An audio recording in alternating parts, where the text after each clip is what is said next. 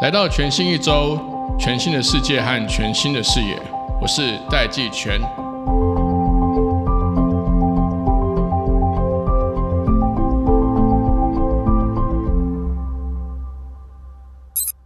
欢迎各位听众回到全新一周。我们今天照例，因为每次碰到重大问题，我们就一定要邀请我们的简立峰，大家简老师，但我习惯叫他立峰，来回到我们现场。那我们今天要聊的这个主题呢，是因为一方面，这个俄罗斯入侵乌克兰，大家俗称的这个俄乌战争，还正在正在如火如荼的开打当中，已经打了几十天，可能快两个月的时间了。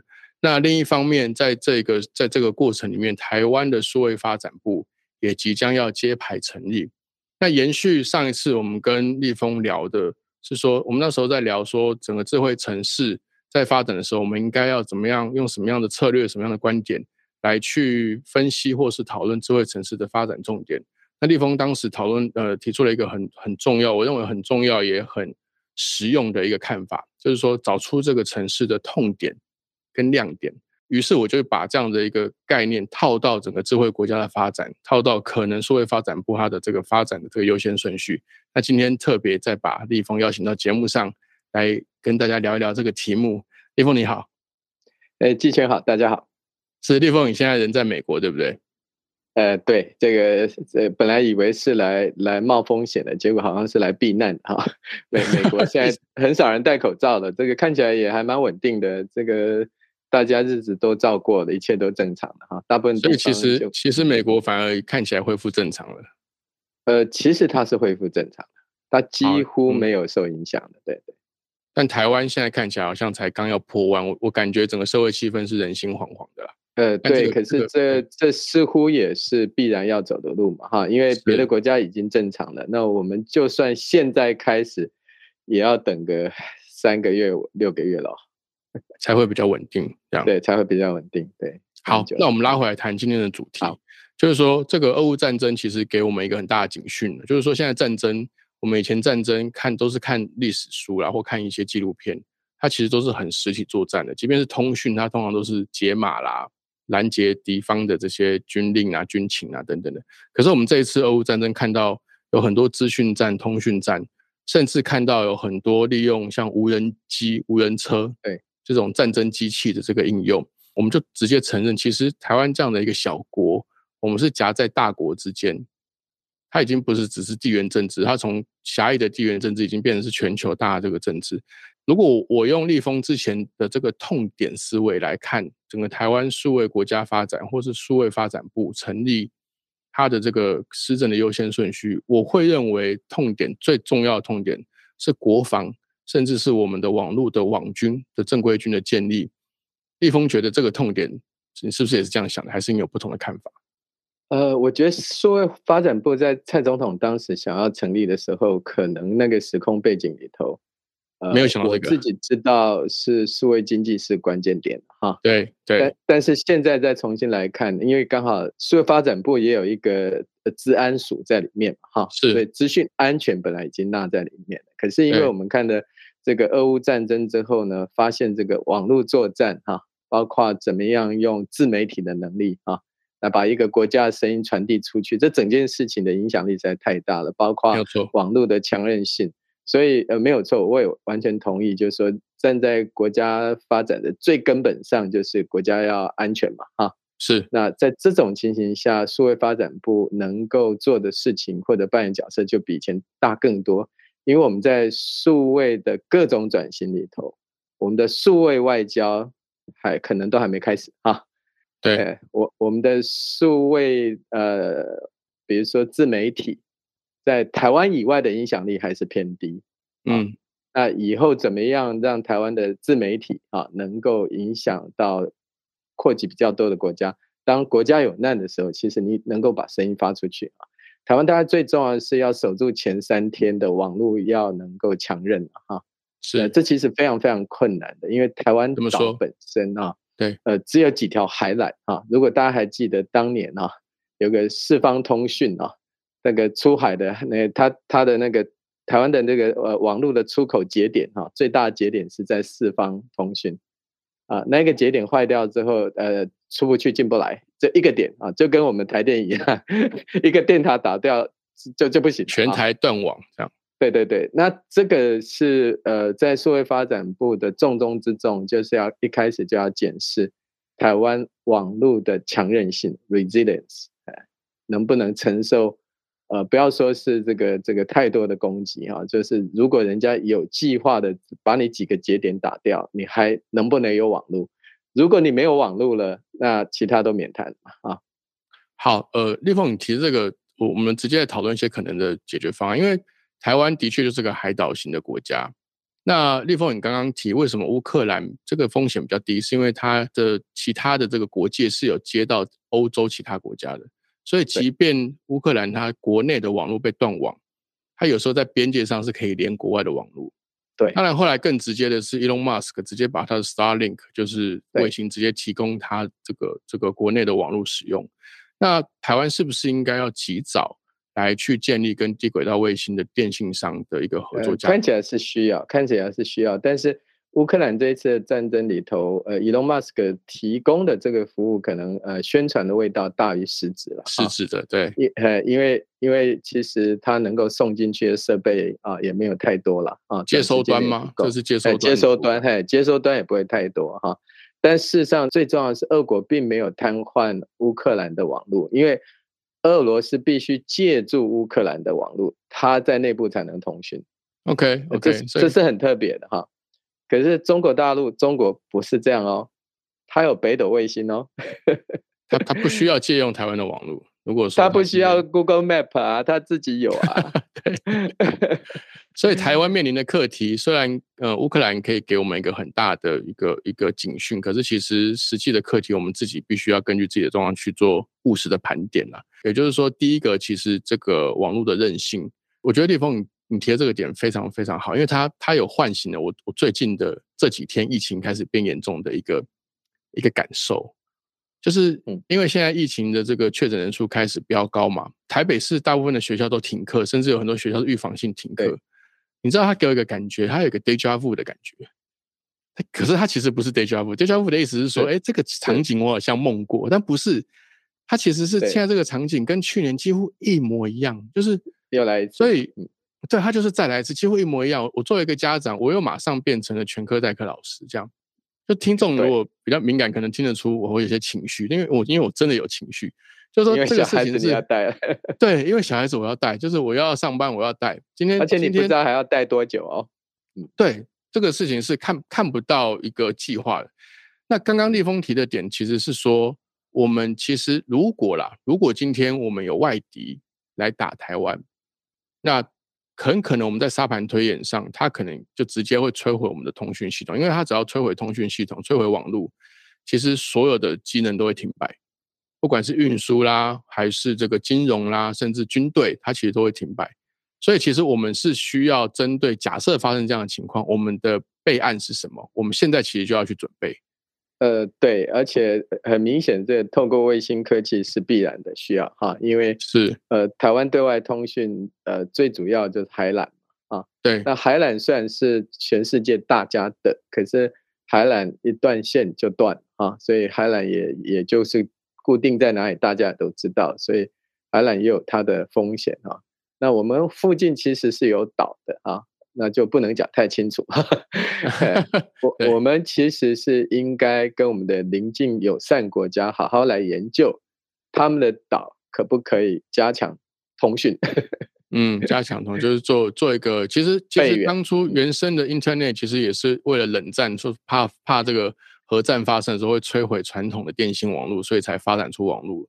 对，因为我们附近附近有石原岛、与那国岛嘛，哈，再往南一点有吕宋岛嘛。如果说是一个是一个比较呃政治上能够呃合作的合作的，嘿，对，这就牵涉着国安高层跟国际之间的合作。但是这很明显是必须要的，是因为那毕竟是一个主权国家嘛，哈，你也不能去炸人家嘛，哈。对可是那一个他那个强迫器如果能够 cover 到。呃，台湾岛本身哈，因为呃最近的距离才一百多公里嘛，嗯，比台北传送给高雄还近嘛。对 对，好，这个是一个部分。那第二个部分是说，其实其实台湾的我们的国防部是不是在思维上面也需要做一些思考跟调整？因为我们过去的经费其实大部分都是用在武器的购买，跟我们这个军人他的这个薪资，就是人员费用上面的支出，大部分都是这样。那其实用在我们自己的国防研发是有，比如说以前的金国号战机啦，甚至现在的国建国造啦。那国防部是不是应该更有意识的去规划关于网络战争或资讯战，我们的自主国防，或是有哪一些武器，可能甚至包含像无人机啦、无人车啦这种东西，是不是应该要投入更多的预算，跟投入更多的思考，来去把这个国防部的角色跟他可以做的事情来做一个调整跟 modify，来跟这个数位发展部合作？我我觉得调整当然是最重要，因为你可以看到俄国采取重装备，在这一次都没有用。哈，对，军舰变成海上棺材嘛，哈，那那 个这个坦克车是陆上棺材嘛，哈，对，原因为什么？因为现在有无人机嘛，哈，之后在现在所有的导弹，哈，这是所谓的电脑导引的这种，每个都太准，哈，无人无人机加导弹或者加监射飞弹，那大概就是穷人的武器吧，未来就是一定是这样走啊。其实穷人的武器就是可以大幅的拉开那个非对称战的优势。对，而且成本真的很低啊。那这个就是台湾值得发展。那我相信国防部一定有研究嘛啊，那个这个可能未来的资源的分配跟传统战争可能不一样，要要开始改变。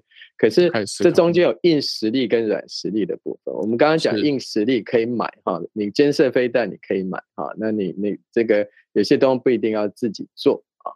但是软实力的部分，其实国防部恐怕社会发展部所有部分都要研究，就是。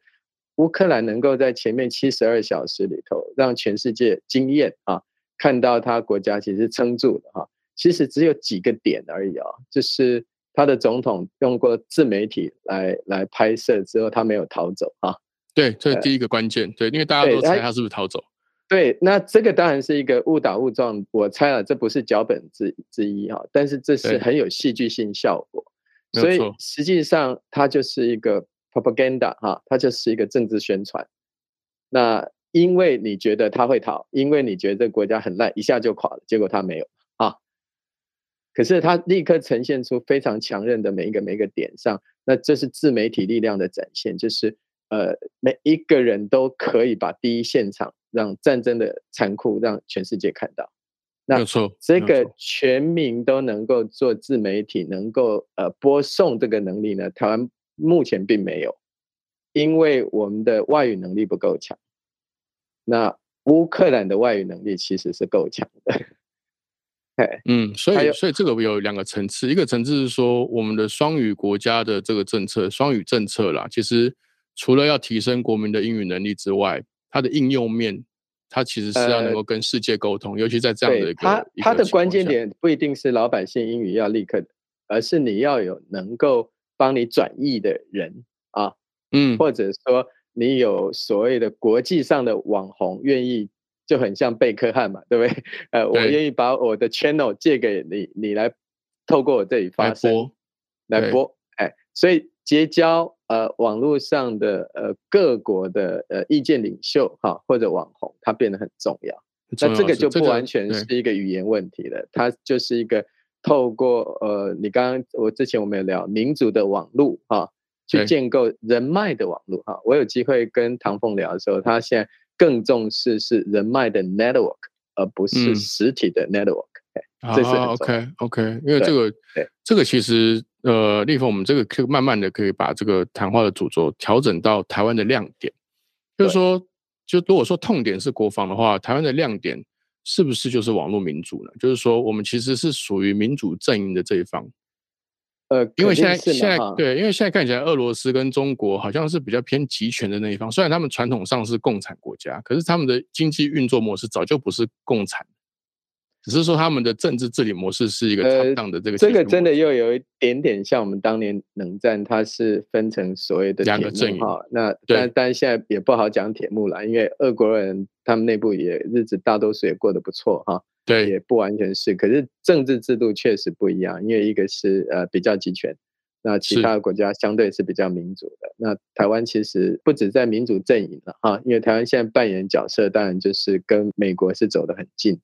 对，蔡总统的第二任的任期里头，其实台湾最大的不一样的地方，加上 COVID-19 叫台湾 can help，对不对？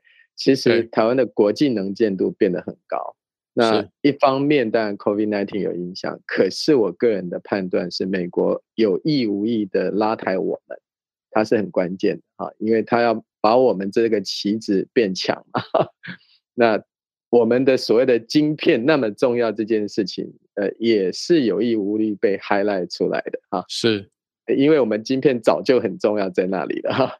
对，它只是现在这几年被宣传而已。呃，被宣传的哈，那这个概念下就是呃，我们既民主啊，又有晶片啊，这个好像是一个呃很有价值的小孩，那不能失去嘛。对，连今天今天我看到就是这个呃，都已经强调说，北约也要确保台湾不会受到这个这个未来的战争威胁啊。北 约耶，北约哦，北约在 离我们那么远，非常远。对对对对，呃，它就是无形中变近了哈，就很像哎，我们第一次搞不清楚立陶宛未来为什么跑来台湾，我们觉得好远，怎么会来嘛哈？因为他以为很近啊，对立陶宛也很近啊，我们不都是反反共的吗？那我们就很近啊。那我们现在发现，我们终于看到我们的朋友在哪里了啊！但这个朋友不是说。说来就来的，也自己要争气嘛，因为我们手上有晶片啊，我们是一个民选国家啊，民主国家，那这个大家都是有条件的啊。实际上，台湾的 GDP 实质购买力在世界很高，实质上 GDP 也已经很高了，大家都在二十的位置了，也不小了。好，所以其实其实我们的网络民主当然分分两个部分，一个部分就是我们要很有意识的透过网络去做外交，这样的话就是刚刚立峰讲的软实力了。这样对，那那第二个部分可能就是我们岛内的这个，因为岛内的其实其实我觉得各个政党、各个政治人物透过网络来去吸引这个支持者，反而在这几年也是成熟的非常快。那就是看，对，也是真的，对对，所以就是看。你刚刚讲到都是国防，呃，比如说讲国防部，我反而觉得外交部要调整方向哈，更大。传统外交方法搞不好要开始先做数位转型啊！国防部的数位转型当然要，但数位武器他买得到了哈，但他数位的软体人才他得培养出来啊。是，那外交部可能要做很大很大的变动。这转变，嗯，那这个也会是数位发展部要跟外交部协作的一个呃，这是协作的部分。我猜外交跟国防还是在原来部会。对对对，因为不太可能说数位外交就在数位发展部，或数位国防就在数位发展部，这个好像不太 make sense。对对对，对，因为你这样让下去，最后数位发展部就会变成数位行政院，这样好像也很奇怪。部长就变行政院长。对对对，这样好像也很奇怪。对，好，那刚刚立峰有提到说，其实台湾的 GDP 跟全球购买力其实其实是非常强的。对，那。如果我们从数位发展，也就是说，当初这个蔡总统在竞选第二任连任的时候提出来要成立一个数位发展的专责机构，当时还没有俄乌战争这些事情。那本来的确，当时的 first priority 是要用来发展数位产业的。如果我们从这个经济的发展跟整个数位经济，或者是这个呃数位相关，像现在还有很多这个 AI 的发展、数据化的这个发展。数位发展部要扮演什么角色？他他也是应该要跟经济部合作吗？还是数位发展部有一些自己应该要去侧重的一些重点？呃，我觉得这全部拉到呃，快速提一下，就从数位时代、数位转型才有数位发展哈。对，就等于说过去二十年是一个数位的时代，每一个产业、每一个呃个体，我们个人都变成是数位服务的一部分嘛哈。所以这个变动实在太大太大。我们今天在二十年后成立数位发展部哈。它本身就要先告诉大家为什么，嗯嗯，你懂我意思？就是说，这个数位发展大概长达二十年，就它两千年的 Internet 起来之后到现在，它整个是一个呃数位发展，而它中间带动是数位转型哈。我们现在说电子商务 Amazon 这样子啊，一路一路走过来，每一个产业都转型，我们连餐饮业的餐饮外送都转型嘛，这叫做数位转型。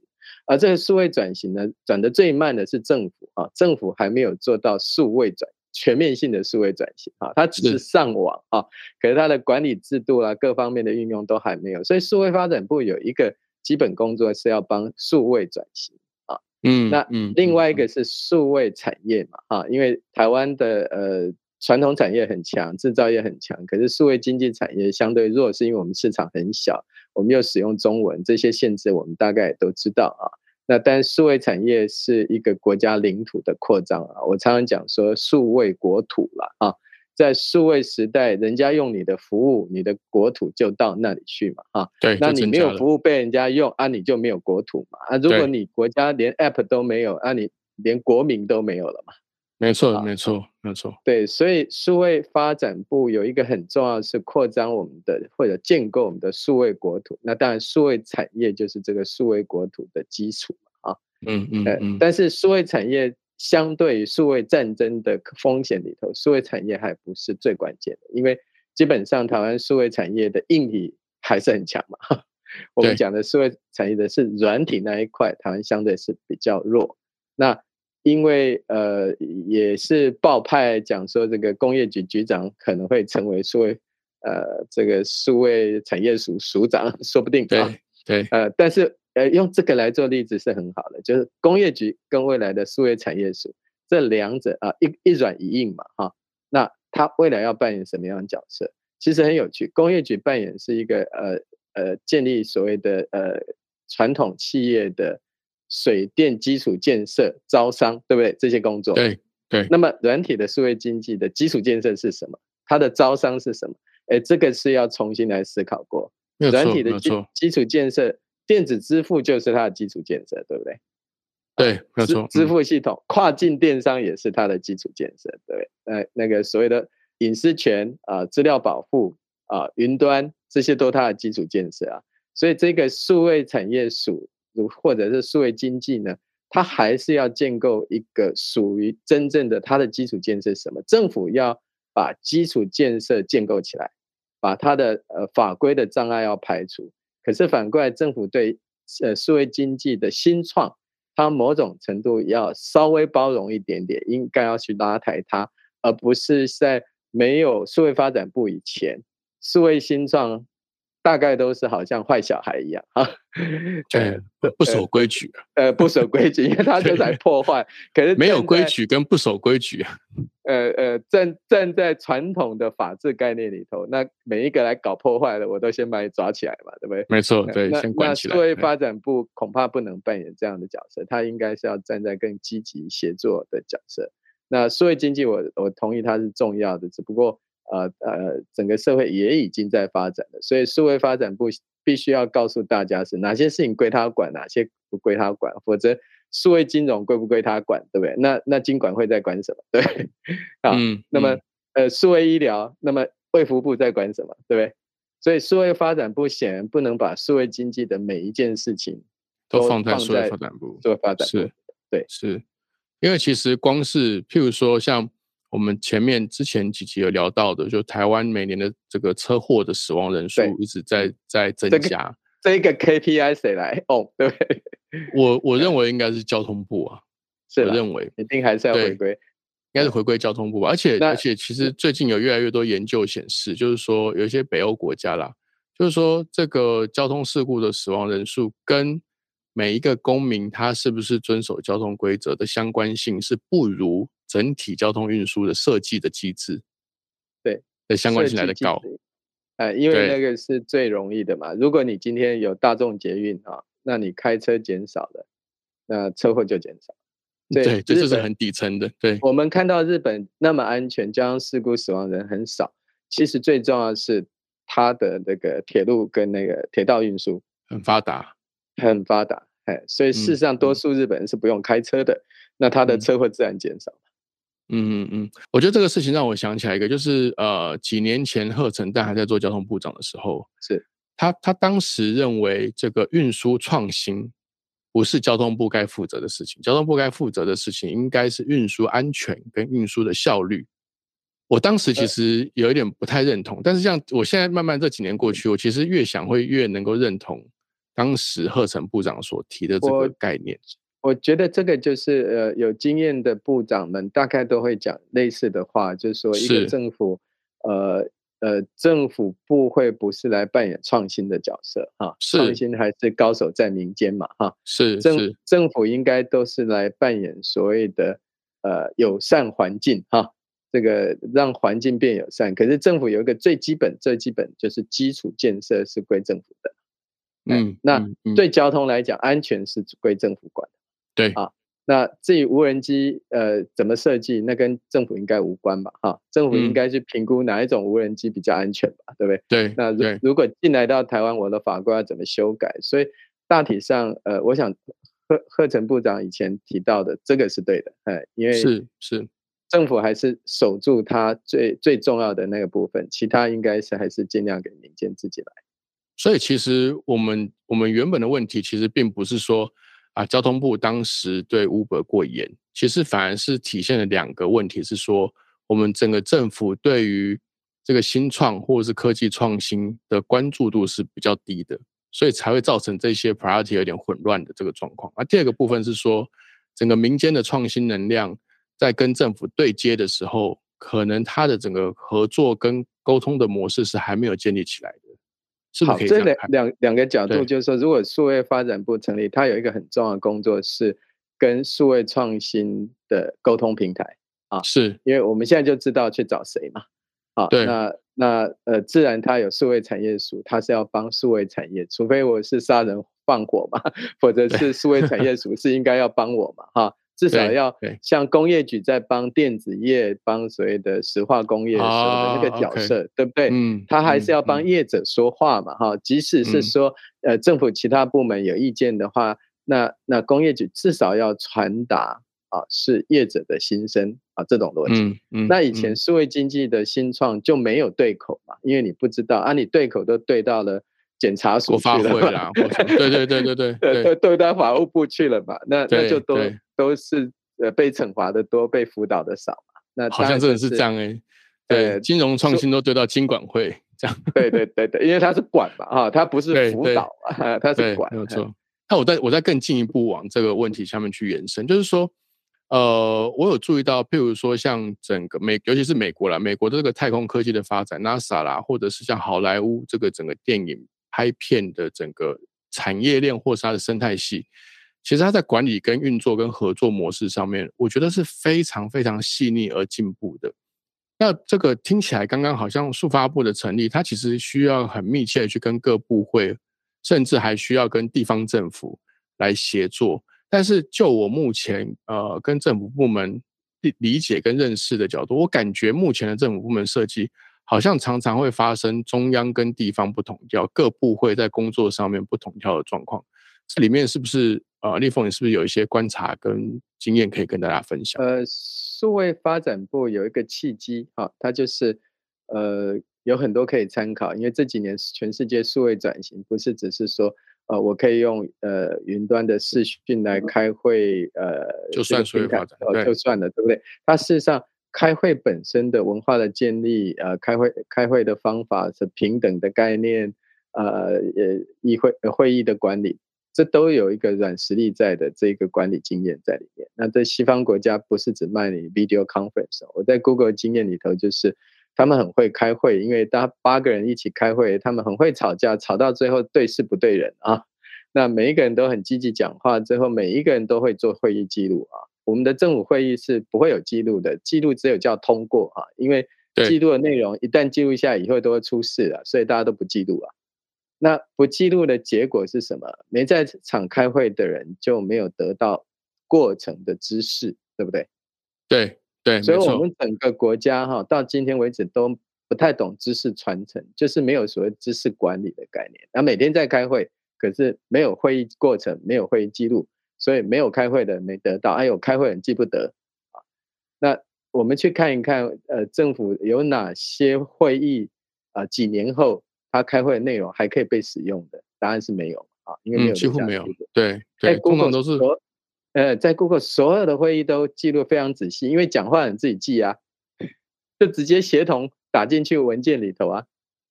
那会议结束的时候，对我们都是这样记的，边打边讲啊，边讲边打。就是所以好，呃，我我想要特别花一点时间来来偷用 Google 的智慧，就是说。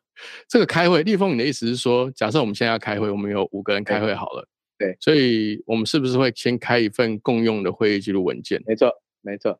然后假设立峰你要讲话，你就一边讲话一边把你讲的话打在那个文件上面。呃，原则上是，但是 Google 的产品经理打字都特别快，所以他们习惯性就直接打了，就产品经理就直接打了。对，对直接。所以其实其实有时候就也就还是会有一个会议记录的负责人。呃，但是我们的对。概念很负责任哈，西方国家是这样，他开会的时候就说谁要负责记录，那就有吧有，所以他们其实上蛮蛮会自动 rotation 的，而且通常都是我们建议是由最资深那一个人做记录，我们建议是最资深的人做记录，因为他的可是台湾是菜鸟做记录诶，最菜的人做记录诶，没错，因为他们真的很会打，打得很快啊，那差异非常大。哎，我常常觉得说那个英文打字速度可以。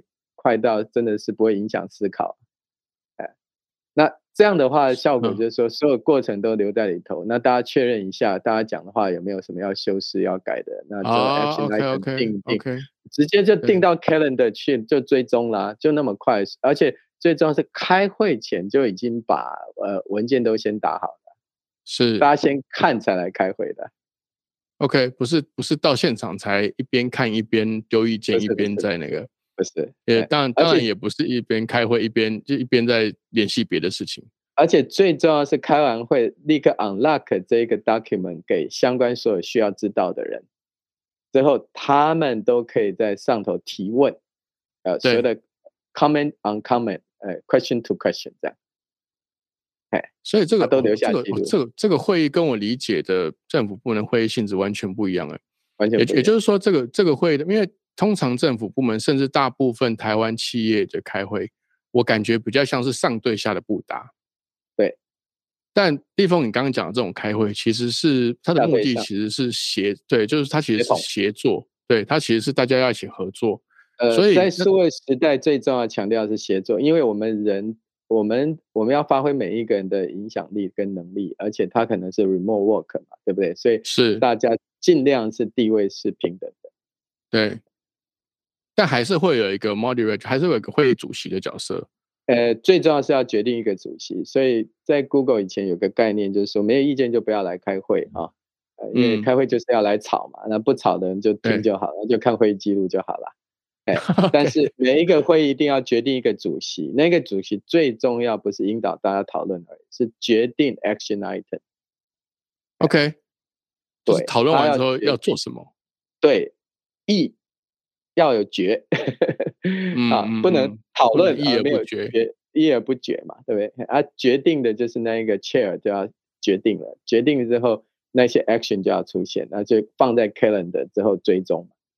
如果有这个工具，但没有这个开会方法，你的数位转型就只买了采购服务，但是还没开始用。知道，我知道，只只是做了一些数位典藏的一些工具而已，并没有真的把网络协作的精神弄进来。对，那那如果我我我我真的忍不住要问，继续问，我觉得这个真是太太有价值了。那如果真的碰到还需要再讨论的项目怎么办？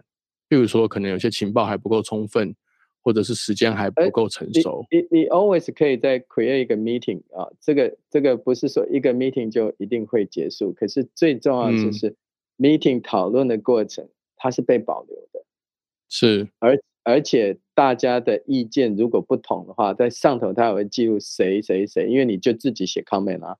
对对，对啊，啊就不会说永远只有一种声音啊。OK OK，所以所以的确也还是有空间可以让还需要讨论的部分在另外一个会议再来决定。而且你看哦，呃，如果你用那种写作软体用习惯，你就知道说，他可以说，哎，这里我们还没有决议，哈，还有问题之后。呃，马上 tag 某几个人的名字，就是要他们回答，要他们补啊。嗯，他们就有义务要来。他们就收到 mail 了，他们就收到 mail 说有会议要找他，叫他补啊。我们常常就是这样，就收到 mail，所以人家在开会跟我无关，可是讲到我，我就得出现了。OK，好，那那地方我我要拉回来，我要拉回来，是就是呃，台湾现在这个状况呢，我我我我不太确定是不是因为台湾的。呃，过去的政府的行硕的这个过程，再加上台湾过去几十年的产业特性，我觉得台湾制造业的特性，对制造业特性嘛，对，嗯，就是因为这整个开会，目前台湾整个商业文化好像都还是非常仰赖老板。呃，我觉得是这样，就是呃，台湾的这个经验不算不好，是因为大是。大体上，呃，以前的都是所谓的呃，我们不能讲威权政府啦，不过接近是威权政府啦，就是呃所谓的伟大的领袖嘛。那他他做了决定，这大家就执行，所以大部分人都擅长执行啊，不擅长 question 嘛，啊，那也不擅长所谓的。brainstorming 嘛，我们讲说脑力激荡嘛，这台湾不擅长但是创造型的产业就不能是这样哈。你可以最明显的概念就是，比如说是呃戏剧这种内容产业啊，大家就是要脑力激荡啊啊，不能只听一个人的啊。对，那那制造业是倒过来，制造业是高度阶层式管理，因为只要有一个人 fail，整个产品线就生产线就 fail 掉了。是，所以它是一人目标，多人执行啊。那对，呃。这个创造型的产业呢，是大家是共同目标。我们刚刚讲协作，就是共同目标，多人执行。对，它就不一样。那这个会不会是台湾接下来整个产业跟经济转型的一个非常重要的？我觉得是数位发展部的第一个挑战，因为数位发展部被赋予期待的话，要推动数位经济或者数位转型。那这些硬。硬的东西买得到，软的东西你要学习。那其实数位发展部就有第一个，就是它得引入数位人才。这些数位人才第一个要求说：，哎，我不上班，进办公室，我我我要 remote work 啊，你怎么管我啊？啊，我又不能打卡啊，你怎么管我？之后我不盖章了啊，你怎么管我？另外一个呢，我要进政府工作，可是我不要当公务员啊，那怎么办？那唐凤当时就这样跟林权谈的啊，我觉得林权那个，啊对我觉得林权那个气度也是真的很不错，对，很不简单，很不简单。但是唐凤一个人可以啊，但那未来一千人怎么办？那新加坡的政府运作模式是不是比较接近这个模式啊？因为我我感觉新加坡的政府官员好像他的工作弹性是非常高的。呃，对，但他的他的不太一样，就是新加坡整个制度是用企业的管理来管理国家，嗯嗯啊，新加坡 GDP 如果超过预期的话，所有的公务员都加薪了。哇！不知道应该应不应该推动这个事情。所以也就是说，呃，数位发展部的成立，其实呃有很多有点共鸣性的部分，是说台湾的整个经济的模式会越来越倾向知识经济、创造型或是这个创新型的这个经济。他就必须要更仰赖这种平等式的协作模式，来取代过去阶层是上对下的这种一个人的目标多人执行的这种制造业模式。这样这样子讲是对的吗？呃，这是一种期待，当然也要看政府呃在运作里头，政府是不是认为这件事情它是一个重点啊？因为一样刚刚讲就是说，呃，一开始有提到贺成部长的当时的这认为说的主张，对，呃的主张。那一样，社会发展部也是一种主张，一种就是说我只是铺桥盖路之后，过去的车子我不管啊，对，那政府只做基础。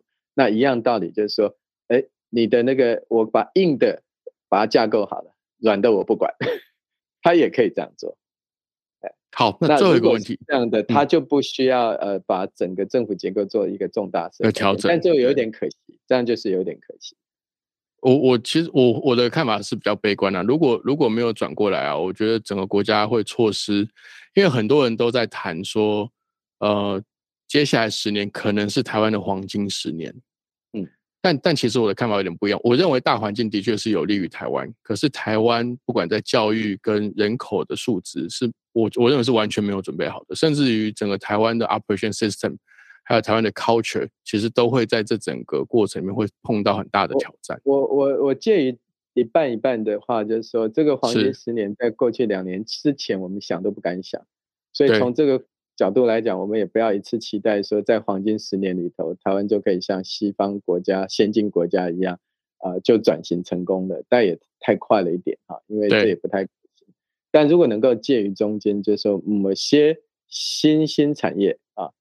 能够一开始我们讲说数位原生哈，一开始你就不要去阻挡它，可它可以直接选，就很像比如说呃，Bitcoin 加密货币这一群人的，他们就没有国界嘛哈，他们一次就数位原生。那如果一个国家在数位原生，哎，一次就成功了，那也已经不错了。我们不要要求说呃传统产业立刻就变成数位产业，这个要求就稍微有点多了。稍微有点严苛了，因为接下来其实其实政府不晓得注意到没，应该已经开始注意到，因为至少这个苏院长开始在思考说 N NFT 这个事情到底要不要主管机关，或者是主管机关是谁？那更不要说现在 crypto 的这整个发展，其实速度也是非常快。那我个人是主张台湾其实应该是要对 crypto 的整个发展是要比较用 friendly 的角度来去面对啊。应该要了，因为数位呃法币的时代还是来了嘛，啊，不管不管它只是程度的差别而已。那台湾还是必须要接受这个概念。你在乌克兰战争的过程中。呃，这个加密货币还是扮演关键性的角色嘛？对啊，大家都直接抖内进去啊。对对啊，你可以来募款嘛，啊，当然别人可以来洗钱嘛，对不对？大家都有各 各各种招式，那这个就叫需求，它就是存在，它消失不了。那你国家如果去挡它，其实你只找自己麻烦，的机会就丧失了。嗯嗯嗯，好，那最后一个一个问题，公民从数位角度，甚至是数位公民的角度出发。因为这样看起来没有国界，甚至元宇宙的发展，其实数位公民这个概念会越来越强。我们应该要用什么样的这个心态，或者是我们应该具备什么样的这个特质呢？作为一个数位公民，我我每次都讲双语国家的双语，就是城市语言加英语。OK，不是，呃，跟蔡总统讲的不太一样。不太对，原因呃，但我的城市语言其实不是叫大家写城市啦，就是大家的那个所谓的数位能力要强一点啊。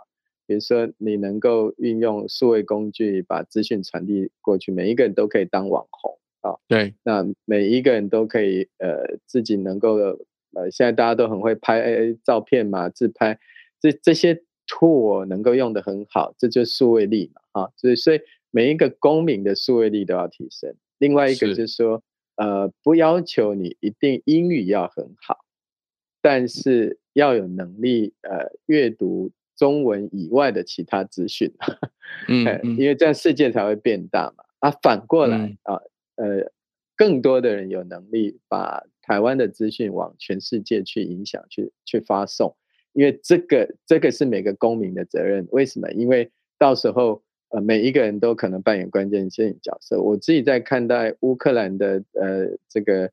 呃，在台湾的乌克兰人也没有多少人嘛，几十位人。可是，在这一段时间里头，他们的曝光，他们每一个人给大家的印象都很好啊，不只是他们长得漂亮而已啊，人家的谈，人家谈吐代表，呃，他们也只是突然间拼成为一个呃代表一个国家的小老百姓哈，是，但他们想都没想过，可是他们就可能在台湾。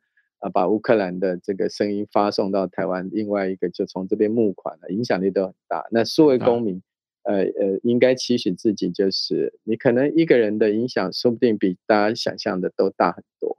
嗯，那也必须靠每一个人去连接你的朋友们，加起来就很多了。嗯嗯嗯，因为现在整个呃数位环境的工具跟它的全球性的数位的基础设施都已经非常完整跟强大了。对我们这样讲哈，就是说，如果今天台湾的每一个人你都参加一些网络社群，而这些社群不是只有台湾人，有其他国家的人，每一个人如果都有，那加起来就不得了的大。好，我们讲说 six degree 哈，六度空间的概念，然后就全世界人都连接到了，那社会公民的影响力就不得了，就会非常强大。好，今天非常谢谢立峰跟我们分享整个国家数位发展的战略跟可能的一些重大的 milestone 跟目标。那再次谢谢立峰，也谢谢各位听众的陪伴，谢谢大家，谢谢。